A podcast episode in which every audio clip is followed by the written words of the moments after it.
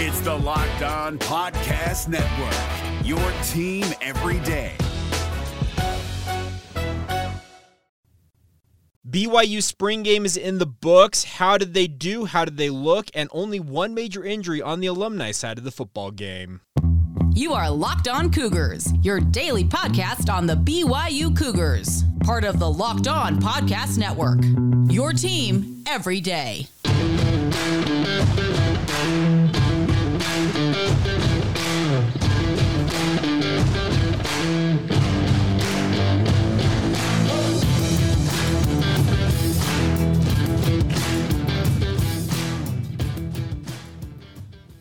What's up, everybody? I'm Jake Hatch, your host here on Locked On Cougars, resident BYU insider. Thank you for making Locked On Cougars your first listen of the day. Always appreciate you guys being a part of the show.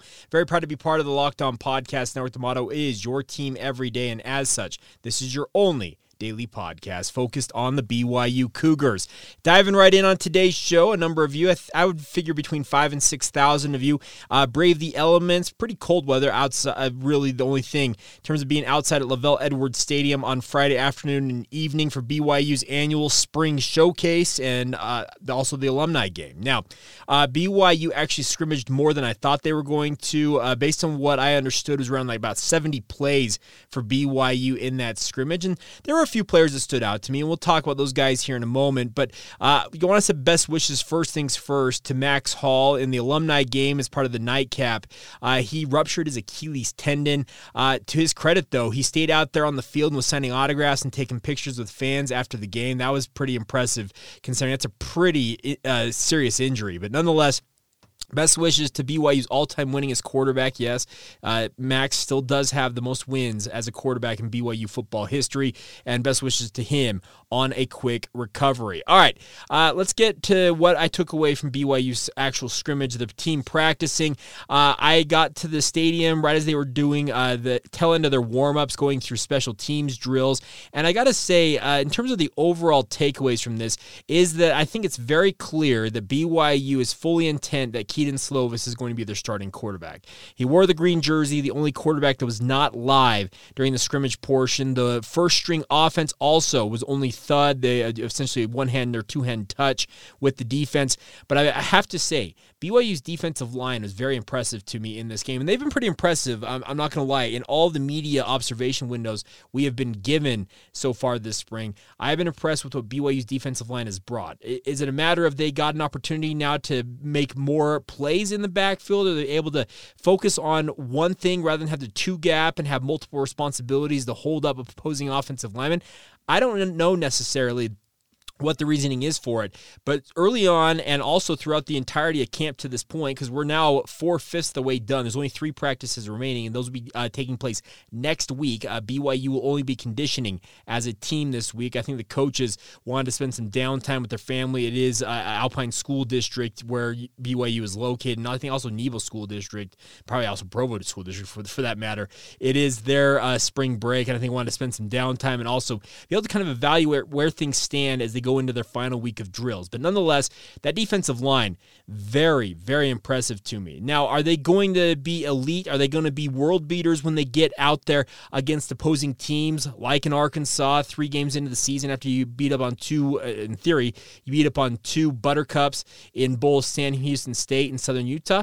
Well, only time will tell. But right now, this BYU defensive line has been really, really impressive, especially going up against a revamped BYU offensive line. Now, that's the other thing that could be in play here is BYU continues to shuffle a lot of guys along that offensive front. I saw Tyler Little play no less than 3 different positions on that offensive line for BYU. He landed up both guard spots and also saw some time at left tackle in this game. And that means that there are a number of guys, and the question was asked, and actually I think I may have asked it to Aaron Roderick. He said that a lot of this is cross-training, getting guys ready in case injury strikes. They have some experience in some of these different positions that they can be moved into those spots. Do I expect BYU to settle on a 5 to 7 man rotation? No, they have 5 men, period.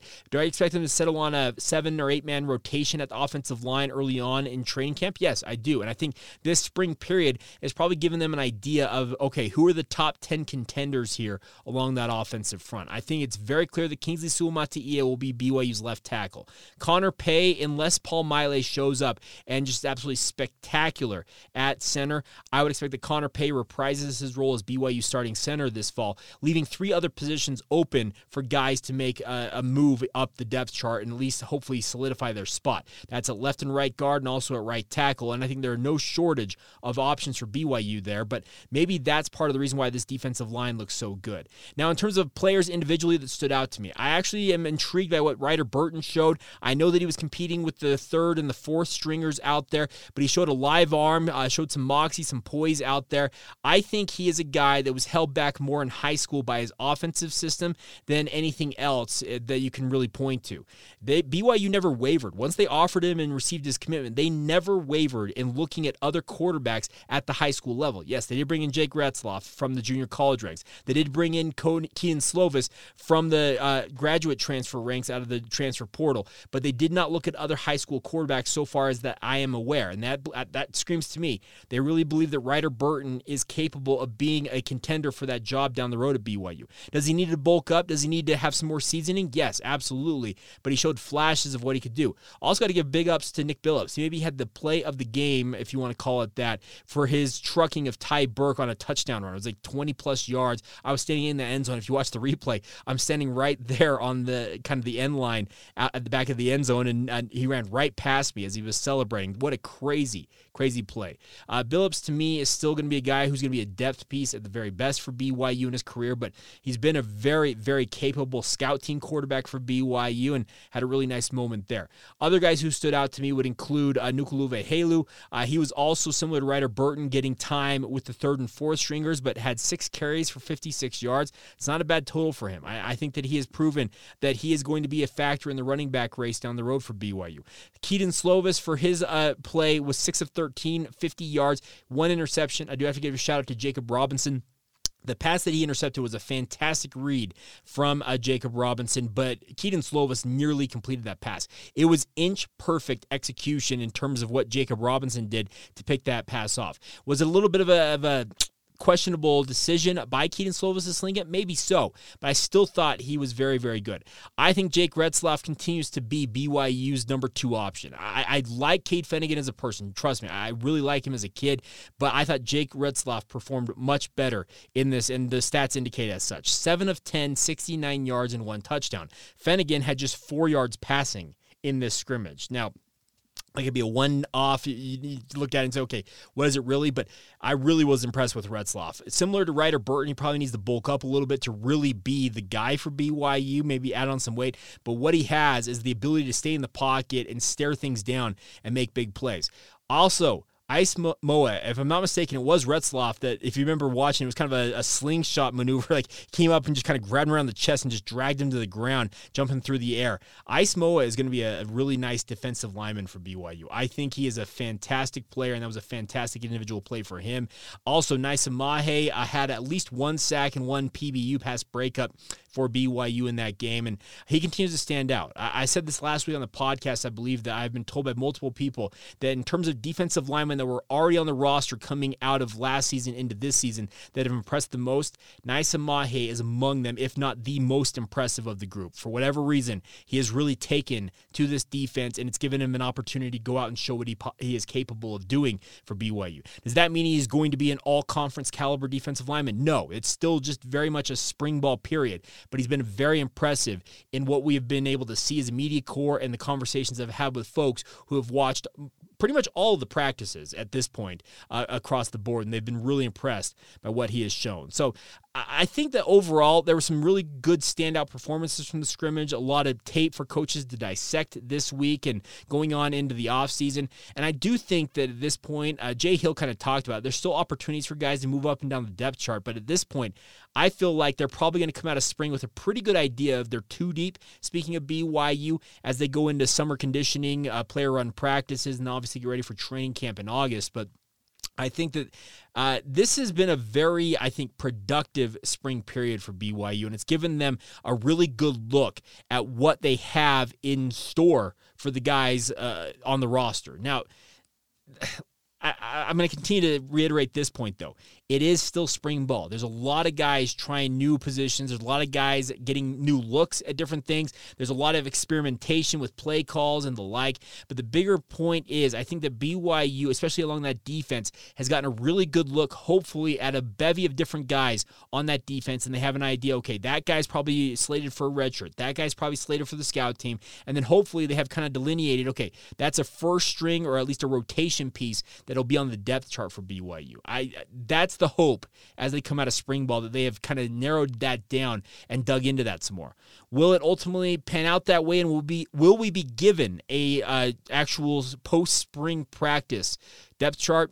Only time will tell, but I'll probably do my best at some point here. If they don't give it to us, once spring ball actually wraps up, based on my conversations with folks and that type of stuff, I'll try and get you guys the best guess I possibly can give you in terms of the depth chart if they don't provide us with one, speaking of BYU sports information. It's TBD if they will do that, and obviously that'll be on the coaches to authorize the SIDs to hand that out, but we'll have to kind of wait and see on that front. All right, coming up next, we're going to flip over to BYU basketball just for a moment. The Cougars obviously are looking for options in the transfer portal. One big piece potentially coming in has already set an official visit date. We'll talk about that, and we'll also catch up on all the other news in BYU sports from the weekend that was, as well as a look at the opener for the 2015 season, a pretty memorable game. For those of you who remember that one, we'll get to all of that coming up in mere moments. First, a word on our friends over at Built Bar. Of course, Built Bar has been working with us for months, my friends, and we absolutely love this company. If you have not had a Built Bar, you are missing out. They are truly the best tasting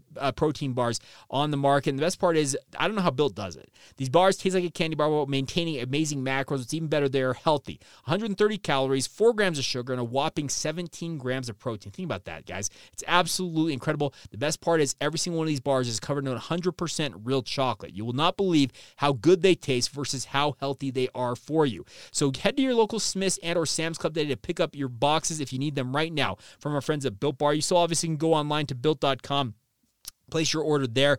They obviously have the promo code still going on at Built.com, Locked On 15 for 15% off your order. That's LOCKEDON for 15% off your order. But if you need your bars right now in a bad way, you've got a hankering for them, and you cannot wait, get to your local Smith's and or Sam's Club today and pick them up right away. That's our friends over at Built Bar. It's Kubota Orange Day. Shop the year's best selection of Kubota tractors, zero-turn mowers, and utility vehicles, including the #1 selling compact tractor in the USA. And now through June 30, get 0% APR for 84 months or up to $3,300 off select compact tractors. See the details at KubotaOrangeDays.com. Your family, your land, and your livestock deserve equipment they can count on. So find your local dealer today. That's KubotaOrangeDays.com. Thank you once again for making Locked On Cougars your first listen today. I want to encourage you guys now to make your second listen, our friends over the Locked On Big 12 podcast. Josh Neighbors has done a great job all year long and just covering everything from Big 12 football to Big 12 basketball, the realignment saga from the Big 12 perspective. He has got it all covered for you guys. Check that out wherever you get your podcasts. It's available on YouTube. And like I said, wherever you podcast, Apple, Stitcher, Spotify, Google, you guys know the drill. But check that out. It's Locked On Big 12. All right, continuing on here with BYU. As they continue to look around on the BYU basketball side of things, BYU is trying to find some difference makers for their front line. I think they understand, at least based on what I'm perceiving, is that they have nice pieces, but they don't have standout pieces on the front court. And I've said this once, I'll say it again. I want to see BYU get a true big man that can come in and patrol the middle and allow a guy like Fuseni Traore and or Atiki Ali Atiki to make more of their opportunities in the low post against some what I'd like to say, more right-sized players, or I guess more same-sized players. That's probably the best way to say it. I don't want to see Tiki having to go up against guys who are 7'1", 7'2". I also don't want to see a guy like Foose have as a 6'6" guy who does have a 7'1" wingspan, but his ability to get overwhelmed by guys who are significantly taller than him. We're talking like 6'10", 6'11". It's disadvantageous for a guy like that. But BYU is getting a potential impact guy on campus this coming weekend per Vanquish the Foe, Robbie McCombs. still doing absolutely incredible work on the BYU basketball front, saying that Aly Khalifa will be making an official visit to BYU this coming weekend from April 7th to the 9th. Khalifa is listed at 6'11", 230 pounds, most recently has played for the Charlotte 49ers. One of the top players for the 49ers this past year. They actually won the CBI, if you weren't paying attention, averaging 11.7 points, 6.3 rebounds, and 2.7 assists on 51% shooting. But the best number here, 38% shooting from three. This is a big man who can step out to the perimeter and stroke it, it appears. He was 48 of 126 from three on the season. So this is not a guy who shot like 10 threes and hit five of them. That's not what, four of them, excuse me. He has been able to prove that he can shoot the long ball at a high clip. The biggest thing is he's got 2 years of eligibility. This is not a guy who is like a Rudy Williams or bringing him just for a one-year rental. He'd come in and play for ostensibly two more seasons. He has international experience. He is a native of Alexandria, Egypt, has played for the Egyptian national team, U17s, if I'm not mistaken. So I'm actually really intrigued by this. I've said it before. I want to see BYU get a true big man out there that can just be that anchor for BYU in the middle. Khalifa, the defensive metrics maybe aren't necessarily where I'd like him to be, but what he has is size that BYU does not have on the roster. 6'11", 230. That doesn't exist with a guy like Atiki Ali Atiki. Foose is, 250, 260 pounds, but he's packs it onto a 6'6" frame. You can't teach length and height. A guy that, like what I'm screwing this up here, but nonetheless, what a guy like Aly Khalifa has, he has that size, and that's the thing I want to see BYU get. I would say my priority number one for BYU basketball during this transfer portal period is to get size on the interior. The biggest thing in the Big 12 for BYU, I think it's going to absolutely surprise them, is that they're going to go up against even bigger teams than they've already faced. Yes, Gonzaga has been a very, very long and lengthy team that BYU's gone up against during their time in the West Coast Conference. Same thing with St. Mary's at different points. But outside of that, how many other rosters in the WCC have really tested BYU with their length and height? Maybe every so often a Santa Clara potentially or a Pepperdine, but that seems like it's a one-off. This is going to be every game proposal for BYU. Bob Huggins, I don't know if you guys saw this. I just came to my mind. I probably should have talked about this earlier. He was asked by the Field of 68 podcast about what he expects for the new schools coming in. He said, I feel bad for all of them. Bob Huggins knows what they're going up against. This is a guy he mentioned. I've coached at so many different levels, at so many different schools. We are playing in the best conference, speaking of his West Virginia Mountaineers, in college basketball. And he says the BYU, Cincinnati, Houston, and UCF, they're going to absolutely get it handed to them on an every night basis. Is there a chance that one of them, most notably probably Houston, is able to hold up night in and night out? Yes, I would believe so. But it is going to require a lot of BYU to be ready for the rigors of the Big 12. I don't expect BYU, frankly, to be all that competitive year one in basketball. It seems like too much to ask of them to do that. Can they pick off a win here and there, and could they finish maybe in the 10 to 12 range in a 14-team Big 12? I think that'd be a pretty good accomplishment for BYU. Heck, if they even get to 500 in conference season, I'd hang a banner if I'm BYU. I'm that just wary of how much BYU's got coming to them in the Big 12 era. But getting back to my original point, they need to have elite size on the interior to protect that rim. These Big 12 teams, they are very, very good. They know what they are doing. They have established styles of play, and they'll beat you up. And you need to have guys who can hold up on the interior. Something that BYU, I thought, got exposed this past year was the lack of depth on the interior. Atiki Ali Atiki and Foose are very, very fine players. Let me reiterate that. But after that, I remember even who the guy was. He was a walk-on that they went to. His name's skipping my mind. He was a 6'7" walk-on that was called upon to be BYU's third big man. That can't be the case in the Big 12. I also think the other thing BYU needs to focus on is finding another perimeter ball handler that can help Dallin Hall out along the perimeter for BYU and distribute the basketball and hopefully shoot it from three at a high clip. That would be my two priorities for BYU, but priority number one for me far and away is a guy like Aly Khalifa. You need big men to come in and bolster BYU's interior depth. If you don't do that, I'm saying it's going to be a long, Long winter in Provo, watching BYU basketball potentially just get roughed up night in and night out by their opponents in the Big 12 Conference. But, hey, that's the glory and the agony of all this is getting to see that ultimately play out. But I just hope that we're able to enjoy BYU basketball a little bit more than I anticipate. I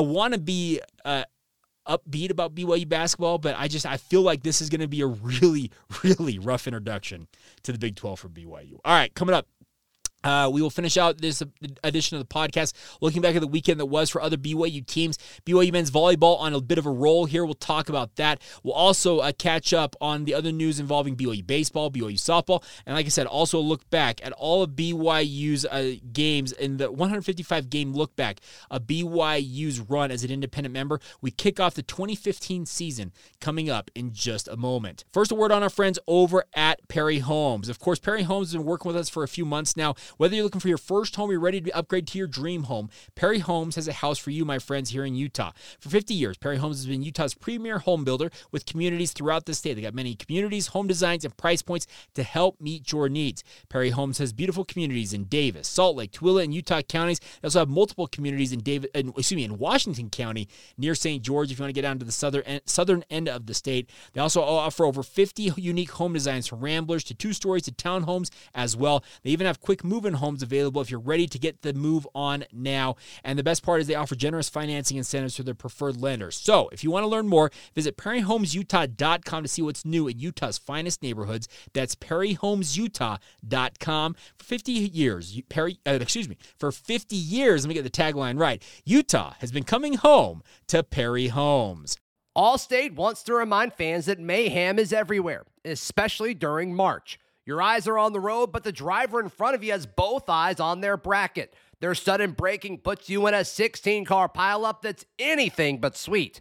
And if you don't have the right auto insurance coverage, the cost to repair this is worse than a busted bracket. So switch to Allstate, save money, and get protected from mayhem like this. Based on coverage selected, subject to terms, conditions, and availability, savings vary. Thank you once again for making Locked On Cougars your first listen of the day, my friends. Hope you guys have had a fantastic weekend. If those of you who are members of the Church of Jesus Christ of Latter-day Saints, I think the majority of you are. Hopefully you enjoyed General Conference. 15 new temples announced worldwide, some really cool ones. I have some dear friends from Bakersfield, California. That was really cool to see that announcement come. San Jose, California. It's just fun to see these temple announcements come and how impactful they are for the local communities around them. So congratulations to all of you who have a new temple coming your way. I happen to live in Saratoga Springs, and Saratoga Springs Open House is coming up later this spring/early summer, and looking forward to getting out and finally seeing that fine edifice at some point. All right, before we go, let's get to the actual BYU sports news here. BYU men's volleyball ranked number 7 in the country. They figure to move up after back-to-back wins over the weekend, beating USC in 4 sets, both Thursday and Friday night, winning both of those 3-1. USC was number 11 in the country, so a nice win for BYU. BYU is now 12-0 at home this season. They have won 6 straight matches, I should say, for BYU volleyball. Their homestand will continue. It's a really long homestand. They'll host Stanford for a 2-match series beginning this Friday at the Smith Fieldhouse. Senior night recognitions for Heath Hughes and Mitchell Worthington will be held on Saturday following that match. Both of the matches are scheduled to start at 7 o'clock Mountain Time and will be streamed on BYU TV if you want to check those out. Hopefully they can run their home record, to 14-0 and finish off the season in positive fashion. Now, BYU baseball sits at 9-17 on the season. They're 3-6 in West Coast Conference play, and a tough weekend up on the road for BYU as they lost the series to Gonzaga. They lost the opener 5-1, bounced back to win the middle game 6-5, but lost the rubber match 8-2. They're back in action today at noon Mountain Time, taking on Washington State over in Pullman before returning home to host San Francisco this coming weekend. Best of luck to the Cougars as they take on the Crimson Cougs this afternoon. BYU softball had a pretty good weekend, all things considered, down in Louisiana. Louisiana. They're now 17-9 on the season. They were down at the Purple and Gold Classic at LSU. BYU lost the opener in a narrow fashion to number 12 ranked LSU 3-2. Bounced back to beat Louisiana Tech 5-3. Then got run ruled by LSU in their second matchup 10-2 before bouncing back with a 1-0 win in their finale on Saturday against NC State. BYU's back in action tomorrow as they make the trek up to Pocatello, Idaho to take on Idaho State, and then they will open up West Coast Conference play this weekend at Santa Clara. So all things considered, an up and down weekend for other BYU sports, but hopefully better things are ahead as the weather gets better. That's the nice thing about this. So let's get a lot of snow here along the Wasatch Front in the next today, tomorrow, and Wednesday potentially, but looking at the longer-range forecast, a week from tomorrow, I saw the forecasted high. Forecast for tomorrow, Tuesday, 35 here locally in Utah. But a week from tomorrow, it doubles to 71 degrees. Spring is almost here, and I, for one, cannot wait. I have been jonesing to get on the golf course and get this snow out of the way so I can actually go and swing the sticks. That's what I'm looking forward to. All right, final thing before we go on today's show is one of the more memorable games of BYU's independent era, and it's obviously the opener to the 2015 season. Now, Taysom Hill had returned once again from another season-ending injury for BYU, and all eyes were on BYU making their first ever trek to Nebraska, to Lincoln, to take on the Nebraska Cornhuskers. Now, I made the trek to this game, had the time of my life. Met up with some very dear friends of mine who had we had all recently graduated from BYU. I was working in sports radio. I made the trek to Lincoln, said, you know what, there's no way I'm missing out on this game. And it was a really difficult game for BYU, all things considered, because Taysom Hill came out in this game and was just absolute lightning early on in this one. He finished the game 21 of 34 for 268 yards, but as many of you might recall, midway through this game, yet another devastating injury as he was scrambling. He had really proven the conversation all summer long. Many of you will recall the conversation all summer long is, can Taysom be a guy who can play from the pocket? He's an elite athlete, but he needs to learn how to be a quarterback from the pocket. And early on in this game, he was absolutely slicing and dicing the Nebraska defense. But he obviously scrambled and then has that Liz Frank injury that cost him yet another season. But then here comes the legend of Tanner Mangum. Now, obviously, we all know the Tanner Mangum story played out in different fashion than we all anticipated it being. He came in to replace Taysom Hill, went 7 of 11 for 111 yards, and obviously the biggest touchdown of his entire career, I say that bar none, the biggest touchdown of Tanner Mangum's career came as he made the heave to the end zone, and Mitch Matthews just goes up and out-rebounds everybody else for that pass, catches it, and falls into the end zone. Now, I did not see that play out live. And you're probably wondering, well, you're there, Jake. How did you not see it? Well, I was sitting in the end zone where Mitch Matthews caught that pass. I was sitting on the opposite, so essentially, if you go from sideline to sideline, I was kind of sitting on the opposite sideline, and the way that Nebraska's stands are built, you actually, from where I was sitting, you could not see the end zone unless you were able to kind of lean over and see it. I did not see it, but my buddy who I was at the game with, Colton, he actually saw the play out because he was standing, he had a different angle on it, and he freaks out. He's like, he caught it, he caught it. I'm like, who caught it? Who caught what? Mitch Matthews caught the touchdown pass and BYU wins. I was like, are you kidding me? Like, it was just absolutely electric. The devastation simultaneously on Nebraska's fans' faces, along with the elation of BYU fans, was absolutely just pandemonium.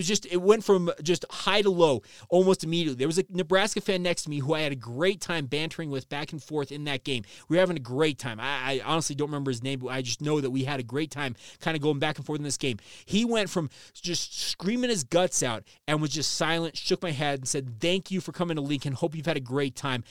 Have a great day. And off they went. They were gone. And trust me, walking out of that stadium, there were a lot of long faces for the Cornhusker faithful, but what an incredible game for BYU. Taysom also had 9 carries for 72 yards and the 2 touchdowns on the ground. Absolutely critical role that Taysom played in this game to give BYU even the chance they had to win it, but yet another devastating injury for him in that one. But obviously Mitch Matthews, that touchdown pass will forever live on in BYU football history. It'll be replayed from here to kingdom come.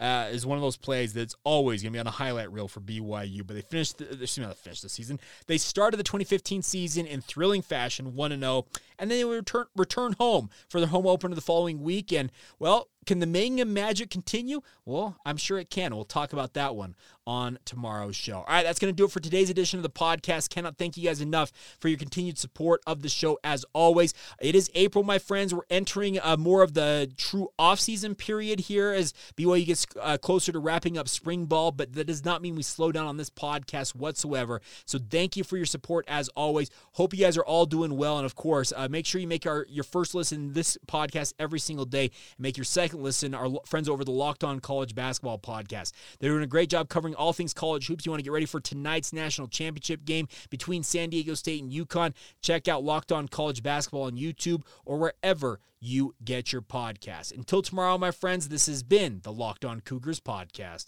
See ya.